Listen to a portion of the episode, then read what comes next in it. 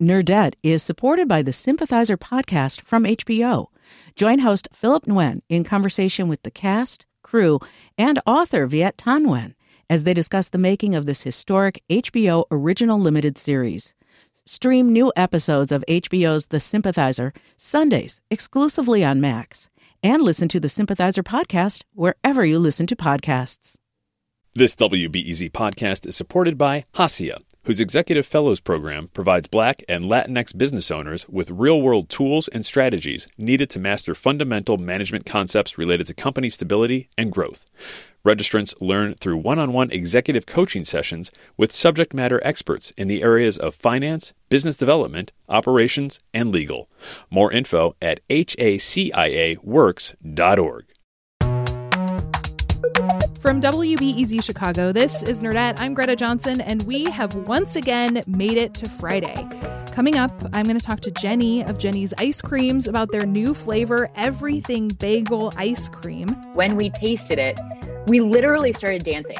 And we were like, we just have to go with it. We just have to do it. Plus, we are going to remember music producer Sophie. Listening to a Sophie song is like getting immersed in a bespoke universe where everything is tailored to be maximally sensorially pleasurable. But first, it's our panel about the week that was. This week, we have Jonquilyn Hill, who works at WAMU in Washington, D.C., and hosts the new Through the Cracks podcast. Jonquilyn, hi. Hi, it's great to be here.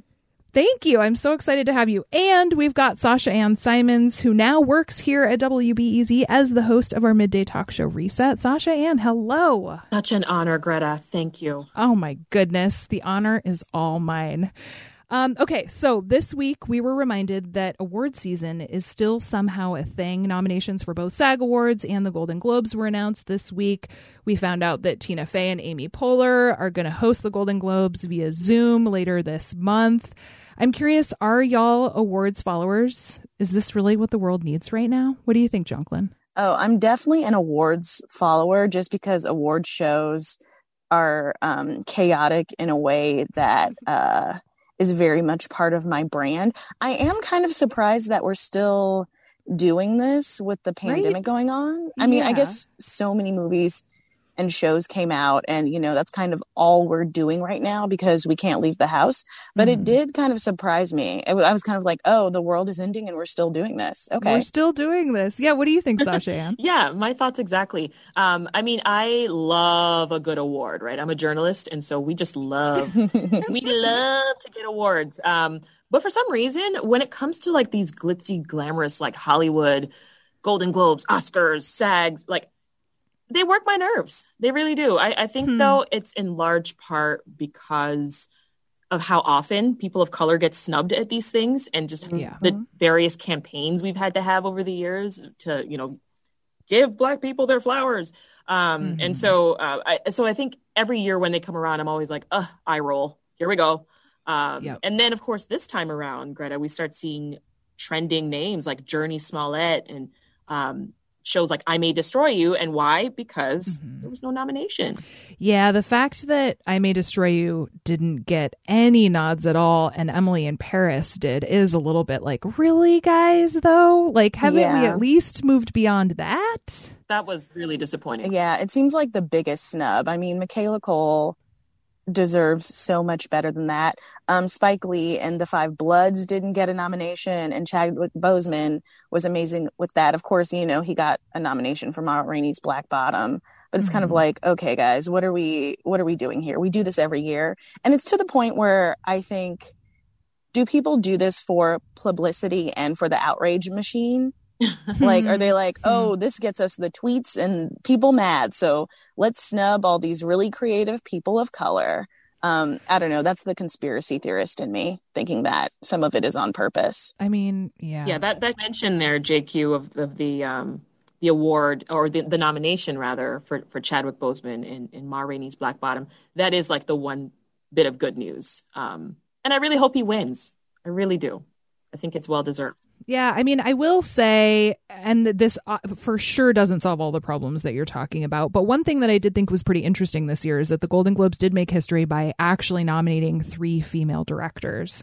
And I think that in the past has definitely been one of those categories where people are like, well, there just aren't any female direct. Like, what are we supposed to do? So I thought that at least was like some bright spot that we saw. Agreed. Um, I thought it was interesting that Regina King did get the director nomination for One Night in Miami. Yeah. Yeah. And so I'm really happy for her with that, especially because she's so immensely talented and has won so many acting awards herself. It's really great to see that she's, you know, stretching these new creative muscles and getting recognized for it. But um, at the same time, it's like, come on, guys, we can we can do better than this. We can do better than this. And was this her first time directing? Mm-hmm. It was her debut. Yeah, this was her debut. Yeah, so that that's wonderful. I really think that that's um, she's really come a long way. Anybody remember two two seven? Or am I just aging myself? It was before my time. I'm aging myself. I'm the grandma you've invited to Nerdette, Greta. Hey, we love grandmas. but I mean, she's come a long way from like Huey and Riley on the Boondocks, which honestly, iconic roles, both of them, iconic roles. Well, and I do feel like to get a nomination for your first directing, like it's just a matter of time at this point, right? Mm-hmm. We'll we'll we'll be able to call it a win eventually, even if if not quite yet. Um, another interesting piece of news from this week is that Jeff Bezos announced he'll be stepping down from running Amazon later this year. Some people are speculating maybe he's going to go all in on his like space exploration stuff, which got us thinking about another story from this week from the New York Times about space tourism. A startup founder is raffling off a seat to go into orbit on a SpaceX flight. Um, in this specific case, you don't actually have to donate any money to enter a trip to into space, but it got me wondering if y'all are people who would go to space, and if so, how much you'd actually be willing to spend on it. Sasha Ann, what do you think? Are you like fascinated by astronauts? Well, ask me that question a year ago, I would have been like, heck no. Um, Really? But now, yes, take send me to the moon, send me to space. I, like, uh, get me out of here Wait, is that because Earth is just like a total dumpster fire? Is that what you mean? because this world is a complete. Can I say shit show? yeah, you sure can. Welcome. Uh, but it's it's just I this is I need to escape is what I'm trying to say. And Yeah. um and space just sounds really good right now. Um it sounds like a place where I can just be free and um be healthy and safe and um you know kind of do whatever I want to do. You could bring your best friends. How much would I pay for it though? Yeah. Yeah. How much would you pay for it? How much would I pay? See, I wouldn't pay a lot. I think that's that's where I'd run into issues and then it just wouldn't happen. Because I'm not willing to give up the big bucks. Well, yeah, I mean, we there was a report last week about a private mission also on a SpaceX vessel that was going to go to the International Space Station and three customers are paying 55 million dollars each for an 8-day stay, which like I don't know about you, but my vacation budget cannot cover that. Uh, not at all. Not at all. Yeah, I um part of me very much wants to be jettisoned off the planet, and another part of me is like, okay, I have no business going to space. Like, if I was supposed to be to spa- be in space, I would be in space, and I'm here on Earth. Like, part of me thinks that. But also, if I have fifty five million dollars like just lying around, I'm not um. I'm not spending it on space. Like there's so much I could do. Like I could honestly like probably feed every child in my city and still mm-hmm. have like How did I know you were going to say that?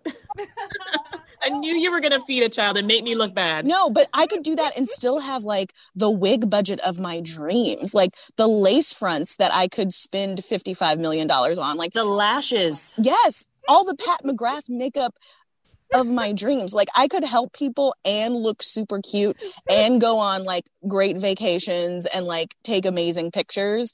And really, you know, if I went to space, it would just be for the gram. And I can get like the Instagram likes here on Earth, is my take. That is so true. But I would I would need someone to come to space with me to take those pictures. Oh yeah. Yeah. You know, it's all about the different poses, right? And, and- Well, you know, bring the selfie stick to the International Space Station, I guess. What does a thirst trap from space look like? That's what I want to know. That's the final frontier. Well, I mean, it's zero gravity. That's got to be in our favor, right? Can you imagine seeing that on like a Bumble profile? that would be so impressive on Bumble, JQ. so I know. I would get all of the likes. Everyone would be swiping right on me. It's so funny. I never considered going into space as like escaping Earth. My thought was always just that, like, you know, I get nauseated if I turn around too fast. I don't think going to space is for me. I also wonder is it claustrophobic? Because sometimes, you know, every now yeah. and then, like the panic of a small space will set in, and I'm like, oh no, I need to get out. And in space, you can't get out. You're just in that yeah, little no. capsule. No, you know? if you get out, you die. Yeah. yeah, that's it. Oh, you mean space doesn't mean space? Good one. so this is a question that I did not prepare either of you for. I'm very I'm going to just put you on the spot. This weekend is the Super Bowl. Does either of you have any idea who's playing?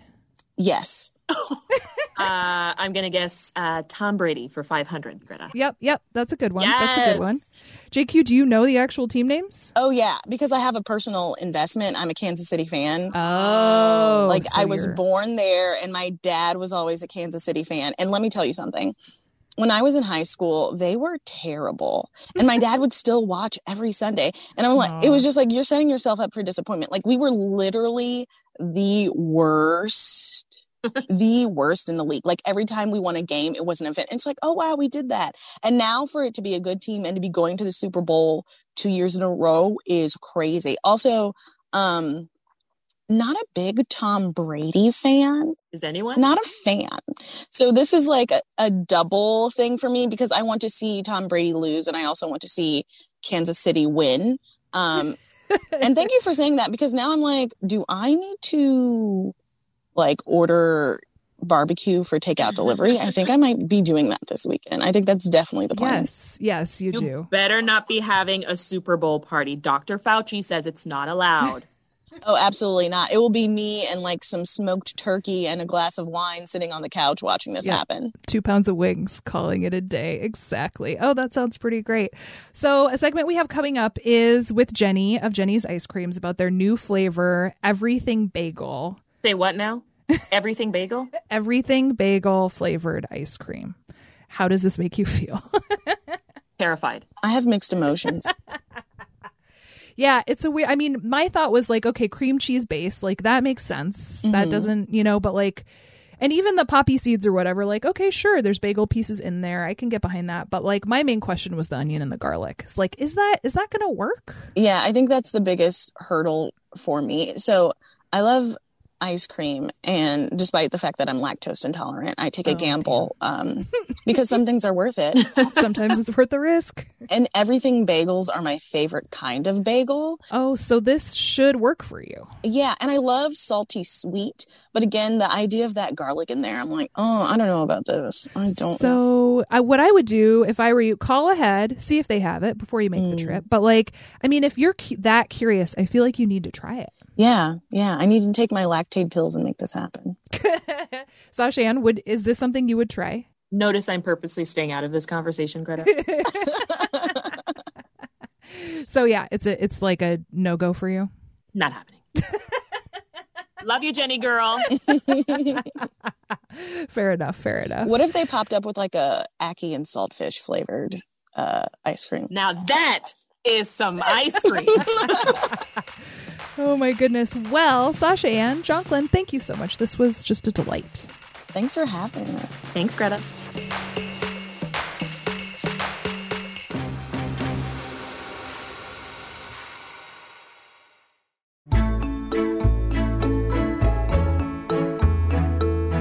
Here on the show, you know we like to spend time chatting with nerds.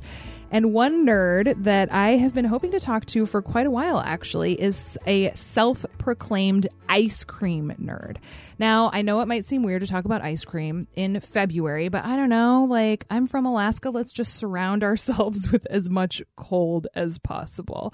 Our guest today is Jeni Britton Bauer, and she is the Jeni of Jeni's Ice Creams, the amazing Ohio based ice cream brand with scoop shops all across the country. Jeni, hi. Hey. um, so I'm curious, what to you does it mean to be an ice cream nerd? Like you literally had this on posters in the shop a couple of years ago, even. Yeah, I mean, I um, I think it's a few things. I mean, one, it's acknowledging that there's all sorts of back end stuff. You know, we take milk apart and put it back together as ice cream, and I think it's just an acknowledgement that like if you want to keep peeling back this onion of what it is to be Jeni's and what it is to make our ice cream in the unique way we do it, you're going to find that these processes are delightfully and deeply nerdy um, and that we are adamant that they are done the way that we want them to be done instead of like the sort of traditional um, way that ice cream in America has been. Hmm. So, do you think becoming an ice cream expert has changed whether you can also still be a fan? No. And um, the reason is I'm picking up what you're putting down. The reason is because I feel like in ice cream, especially in ice cream, there is so much more to discover. So I feel like mm-hmm. the way that we do it, it's never perfect. Like all I can see whenever I'm like, well, that's not true. I, I really love our ice cream. I enjoy our ice cream, but I do notice the defects. I mean, uh, but those are really mm-hmm. fun to go deep into because it no, I, it makes me excited about the next chapter. You know what I mean? So it's almost like I'm on this never ending ice cream thing and it's just always fun. And this is 26 years I've been doing this. It's a long time. That's a really long time, and it is. It really is still fun. It really is, and I'm also still eating ice cream a lot. I mean, I eat ice cream for daily, basically. Really? Yeah. I mean, if I go a day without ice cream, it's a weird day. That was one thing I wondered. Is like, yeah, how if there ever is a day where you're just like, I don't want to look at it, I don't want to think about it, like I'm good on that, you know? No, because the cool thing is, is that, um, you know, we, there's always a different flavor. Yeah. And for me, ice cream is very emotional. Mm-hmm. It's like, this is my fifth grade slumber party, or this is me, mm-hmm. or whatever. You get, you, you're, you're tapping into these emotions that these flavors create for you whether you realize it or not. And so you move from one ice cream, maybe you get kind of sick of one ice cream. Well, it's like you're kind of sick of an era in some ways. I mean, that's how I feel about it. And I think this is kind of how a lot of people sort of feel about these. When you move on to a different flavor, you're ready for something new. Hmm. And then you create this new sort of story around that. And then they that becomes what you can go back and visit. I don't know if that makes any sense, but it's like, you know, it's sort of like, I don't know, it's just like more emotional than uh than than necessarily flavor. And that's because flavor is in ice cream is mostly scent. Right. That's actually how you ended up getting into ice cream, right? Was by starting with thinking about perfumes and essential oils. That's right. I I mean, when I go back, I was 20, you know, very, I was in early 20s, 21, 22 years old. And I was just trying to figure out what I was going to do in my life. And so I was going to Ohio State studying fine arts, art history. And I had a friend who was Parisian and he was in the chemistry department. He was a grad student and doing a lot with scented compounds and and so I got to know him. I knew that I was very connected to my sense of smell. And I I really seriously thought maybe I should be a perfumer because I'm really sensitive to smell and uh, and I love it. And uh, so I started pursuing that, reading every book I could on uh, ancient perfumers and what this whole what it is to to be a nose or to be a perfumer. And I did this for a couple of years, and um, mm-hmm. and I think it's you know for me it's about I did the opposite of what everybody tells you to do, right? I just studied and went deep on everything that interested me, and no one told me not to do mm-hmm. that. I hmm. mean, besides my counselors and you know, I do who, who I just ignored. So at Ohio State, I just took whatever classes I wanted to take, and I would literally beg mm. like the professors to let me into like a graduate level like French Revolution class or medieval torture techniques or vampires. There's a whole class on vampires. What? But anyway, uh, what happened was that all these things crossed over, and that was ice cream. So I, I started making ice cream, and it was about scent. For me, I realized that ice cream is really just about scent. I used uh, rose petal essential oil, um, and I had a mm-hmm. cayenne essential oil too. And I made two different ice creams. I made a vanilla rose, like Bulgarian rose, which was the most expensive wow. rose that you can get, and it's like four hundred dollars an ounce. I had like twelve drops of it in a tiny little huh. vial. And I put one in a vanilla ice cream and I did one with cayenne and I took him to a party and everybody went crazy. And from then on, I couldn't focus on anything else because I had studied, I'd read all these books on ancient perfumers and I knew that like what they would do is submerge scent into um like a fat that was right. solid at room temperature, but, but that melted on contact with your body. And not all fats are like that. And ice cream is. So once I figured that out, I was off and running. So Jeni's has always had the classics. I think about my favorite salted peanut butter with chocolate flecks or brown butter almond brittle or brambleberry crisp. But one thing Jeni's is also really well known for is your seasonal limited run flavors. What's the process like for coming up with a new flavor? Well, um, let's see, it starts uh, usually by, it will start with kind of a sense of like, where are we right now? And what stories do we want to tell right now? And so I'll put together a list and kind of bring it to our creative team. We have a small creative team, it's about eight of us. And so I'll take that list uh, to them and then we'll start kind of honing it and decide which ones we want to take to the test kitchen. Usually all of them go to the test kitchen. I mean, there's almost never a time where we just, I mean, we, we almost never take anything off because you just, you just don't know what's going to pop. I mean, like we just did everything bagel and we sold out of that in a couple of days. I know. Yes, I had the hardest time finding it. Yeah, that was a month's worth of production, sold out in a couple of days. So you just really wow. Uh, and we loved it. And we knew it was going to be popular. I don't think we knew it was going to be that popular, but um, but it was because that moment when it got in the test kitchen, I gave a recipe, she did it, and when we tasted it, we literally started dancing. And I can tell you know when you know it hits it's emotional. I get back to this all the time, but like it isn't like I can say, okay, if you get this exactly tweaked at this you know level, it's like when you taste it and you can't help but move. I, my shoulders sometimes go up and down, or like you know, literally full on dancing. And that's what happened with uh, everything bagel. And what we did, uh, this flavor is funny because I was like, maybe we got to tweak down the onion and garlic a little bit yeah, I do have some questions about the onion and garlic. Well, it was funny. So, so Hunter in our test kitchen did, and she made three different versions of it with the tweaked down version, and it didn't make our heart go pitter patter. Like it did not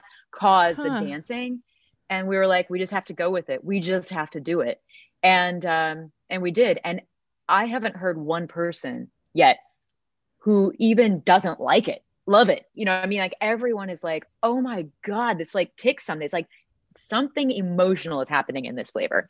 Um, but a lot of times it will literally be, it'll go from like this sort of list to Hunter making a few batches in the test kitchen. And if it elicits that emotional response, then we know we can't mess with it anymore. Wow. So the everything bagel one is so fascinating. I mean, I will say I felt weird about the aftertaste, this onion garlic after t- like that was the part that I was like Ooh. it's not recommended for a date. right, exactly. Yeah, not recommended. Not recommended. This is uh this is like eating ice cream alone in your car, which is where I like to eat ice cream or bed or you know. Keyword here is car, with a friend or alone. and I mean it was really delicious. I think it's would you say it's the most savory one you've done? It has to be, right? Oh gosh. I mean i'm not saying that it would be maybe it's not the most savory necessarily but it would definitely be the best one. I mean because like the um oh gosh what did i do? I did like a i don't know shrimp bloody mary wasabi thing. Wow. Uh, it was like a sorbet and probably didn't need to exist honestly. The sorbet. God yeah. Uh there was like a veal raspberry. It probably didn't need to exist you know. Veal raspberry. Mm-hmm. Wow. What about like pizza? Have you ever no. tried pizza? I never have. Um, but I wonder, could we make that one as good as the everything bagel? You know what I mean? Well, I think the everything bagel, like partly why it works so well is because of that cream cheese base. I think you know, like it it translates more easily than a lot of that other stuff might. Totally. I feel like I could talk to you all day about ice cream. Isn't that funny? You can go deep. This is what we're talking about with the nerd. I mean, you can go deep on yeah. ice cream, and we yeah. haven't even scratched the surface. So I know. Well, Jeni Britton Bauer, Ice Cream Jedi Vampire Slayer. Thank you so much for chatting with me. It was really a pleasure. Oh, thank you so much. It's so much fun to be here.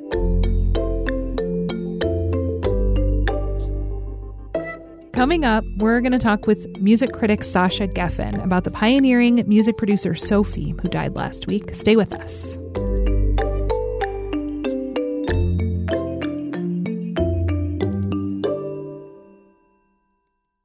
Nerdette is supported by the Sympathizer podcast from HBO.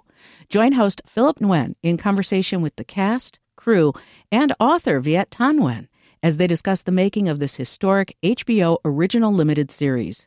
Stream new episodes of HBO's The Sympathizer Sundays exclusively on Max, and listen to the Sympathizer podcast wherever you listen to podcasts. Think on your feet for our Fast and Curious 5K, a one of a kind race hosted by WBEZ and the Chicago Sun Times on Saturday, July 27th at Humboldt Park.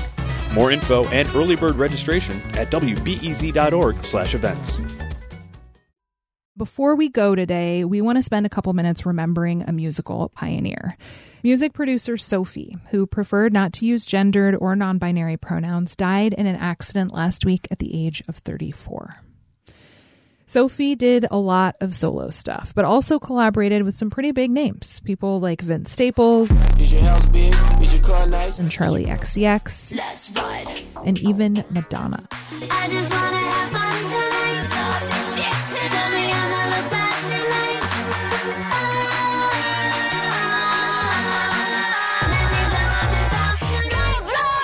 Here to talk with us about this loss and to help celebrate Sophie is Sasha Geffen. They wrote a book called Glitter Up the Dark How Pop Music Broke the Binary, and they wrote a profile of Sophie in 2017 for Vulture. Sasha, welcome. Thank you for having me. So, Sasha, what do you think it was about the music that Sophie made that was so uniquely appealing? Listening to a Sophie song is like getting immersed in a bespoke universe where everything is tailored to be maximally sensorially pleasurable. That sounds great. That sounds amazing.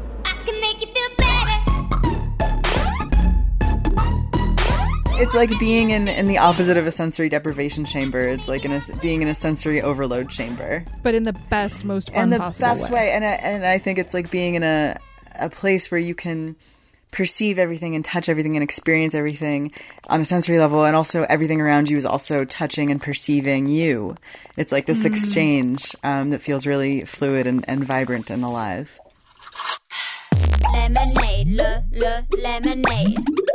Lemonade, le, le, lemonade. What I hear in the music is this desire to take the most irresistible parts of pop songs, mm-hmm. kind of the most most delightful and fun elements, and really clear out space around them and zoom in on what made those sounds and those moments and those gestures so infectious. Because I think Sophie recognized that there was a lot of power in the kind of music that can bring thousands of people together in a room, mm-hmm. that can coordinate people in that way. That kind of ecstatic collective effervescence that happens.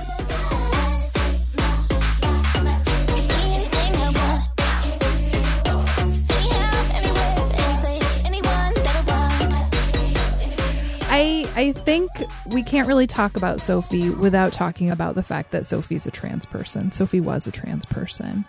How do you think that showed up in Sophie's music? Something uh, that, and I can only really speak to my own experience, but mm-hmm. for me, something that's been part of the process of like figuring out how to be a person who is trans is being really hungry for surfaces that kind of resonate with my core. And that's what I hear in a lot of this music is looking at the surface, internalizing it and then reflecting it in yourself and becoming your own image uh, in, in a way that is satisfying and rewarding. You know, obviously there's that line in It's Okay to Cry that just goes, Your inside is your best side, um, which is like funny, um, I think. I, I mean, that song in particular kind of flirts so openly with like the sentimental or like the, the corny, but but really lands it and its um, vulnerability.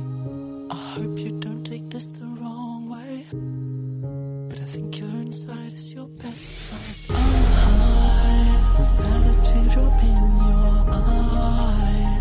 I never thought I'd see you cry. Just know whatever hurts, it's all mine. It's okay to cry. It's okay to cry. So, how do you think Sophie would want to be remembered? I think Sophie would probably want to be remembered by people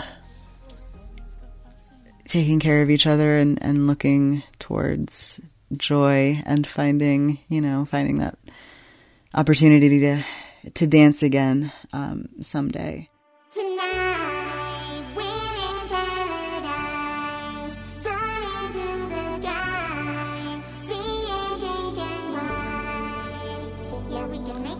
Well, Sasha, thank you for sharing about Sophie's joy and vulnerability, and thank you for sharing your own joy and vulnerability. I really appreciate it. Yeah, thank you so much for having me. Like I said, it's been um, helpful just personally to kind of like talk through some of this stuff. Good. Um, I'm glad we could do some processing. I guess. Yeah. Yeah. I mean, it just, um, I think it's useful to, to understand the, the great emotional sway that this music held over a lot of us, how, how powerful it was in that sense.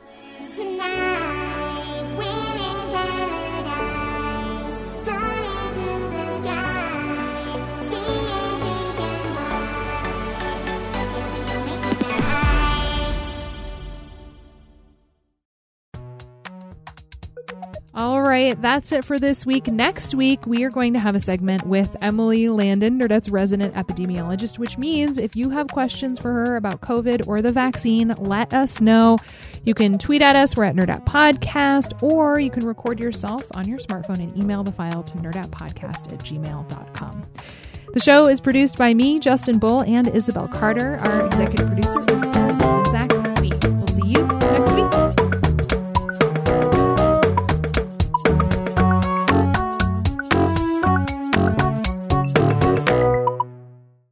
Hey, okay, so uh, I'm in my kitchen. I just finished dinner. Uh, I've also admittedly had a couple glasses of wine. I have to admit also that I'm very skeptical about this ice cream, but let's see what happens. Okay, here we go. Oh, weird. Hmm.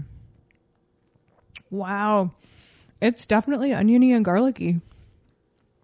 Wow. Do I like this? Wow. I guess it's not bad.